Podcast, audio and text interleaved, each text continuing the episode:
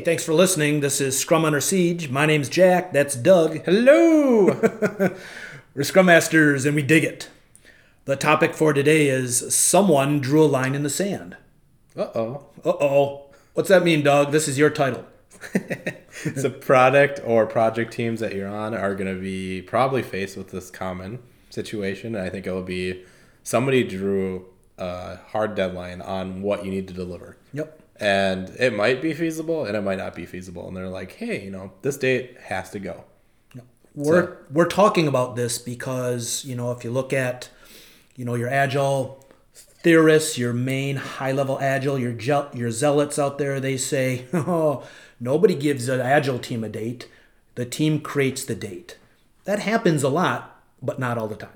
Right. And I've yet to be at a corporation where that happens. So things that, you know, will be common cases that you'll see. So finance, if you're traditional funding model, you're going to have, let's say you got $1 million and $1 million Seems like a lot, but in corporate enterprise issue, like at least project based situations, that's probably not that much. So mm-hmm. people aren't funding your team or doing run na- rates at all. So you'll get in the situation they're like, you're funded for six months, and you need to deliver this, and it could be mm-hmm. 12 years of work.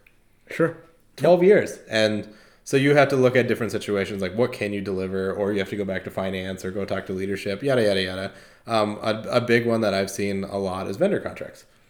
Your vendor contract's coming up they're going to go with a new you know vendor new solution but that means that everything needs to be switched over by a date. You have seven months to do it.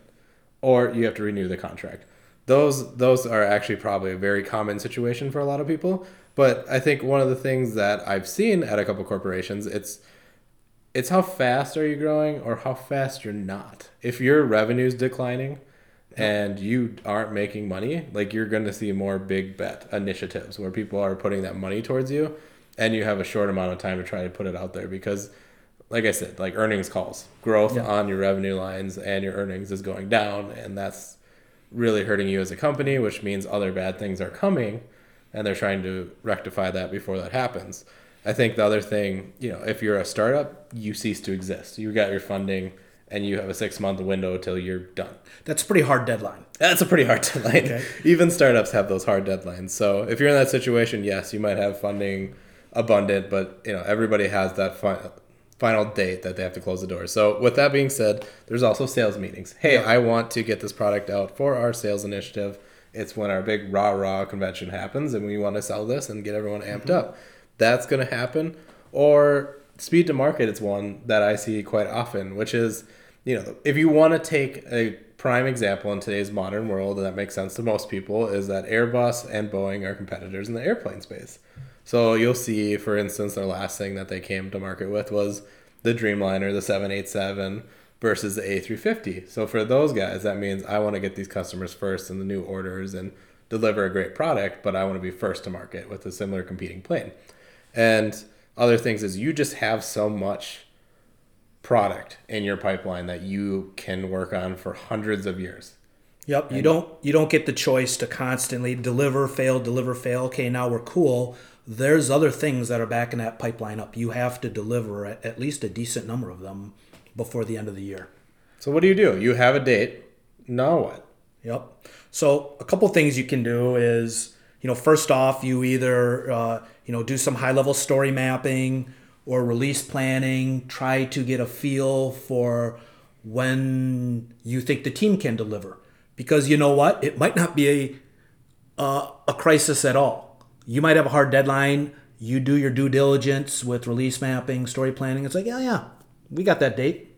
Don't worry about it. We're cool. Yeah, or renegotiate.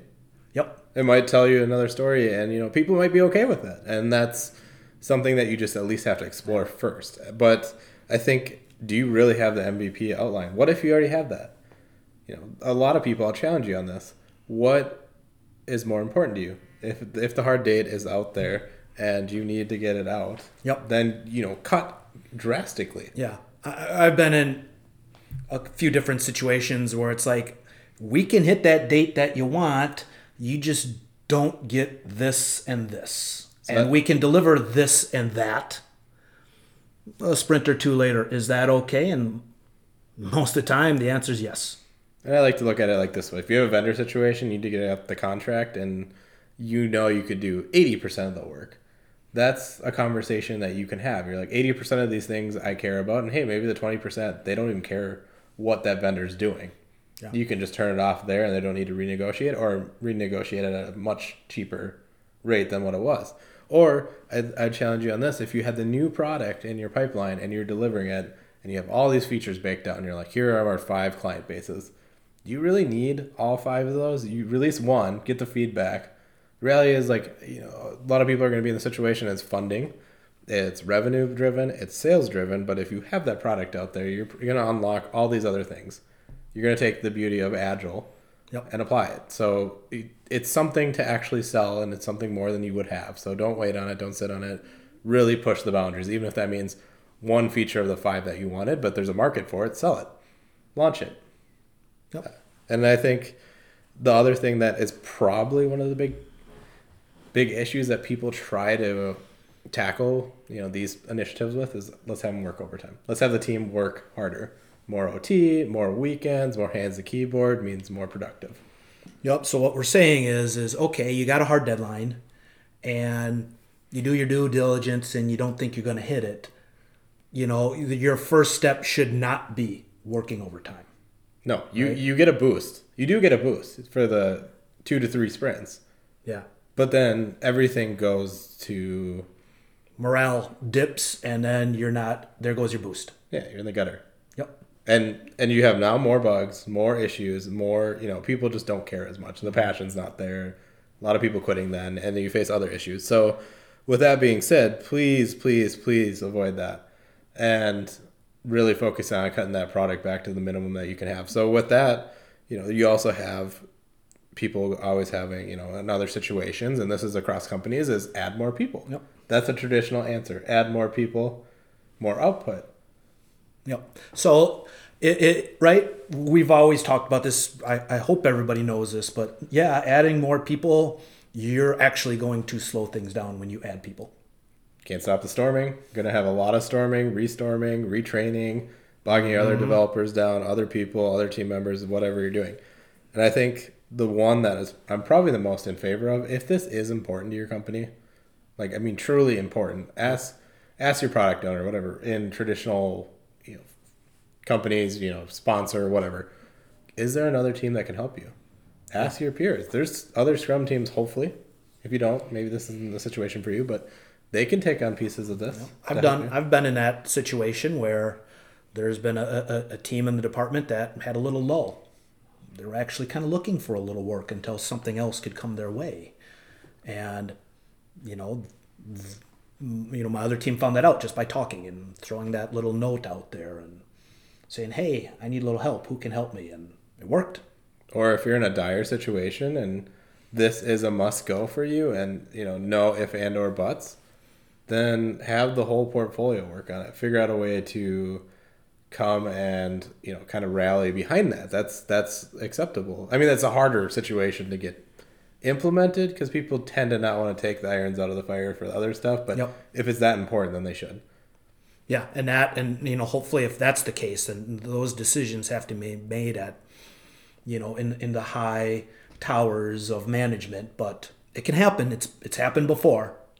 So, I guess really what we're trying to say is, you know, at the end of the day, you're going to be on an agile team, you're going to be on a scrum team, kanban team, whatever you want. You will have a product that has a hard date, and there are ways to deal with it. Um, you try cutting scope or negotiating with your partners is probably the best. If you can get another team to help you out, that will be key. If you wanna, if you wanna learn more, and you wanna hear more about us and see our blogs and the fantastic content we're putting out that Jack's putting together, Stop it. Uh. you can find us on scrumundersiege.com or .net. It will get you there.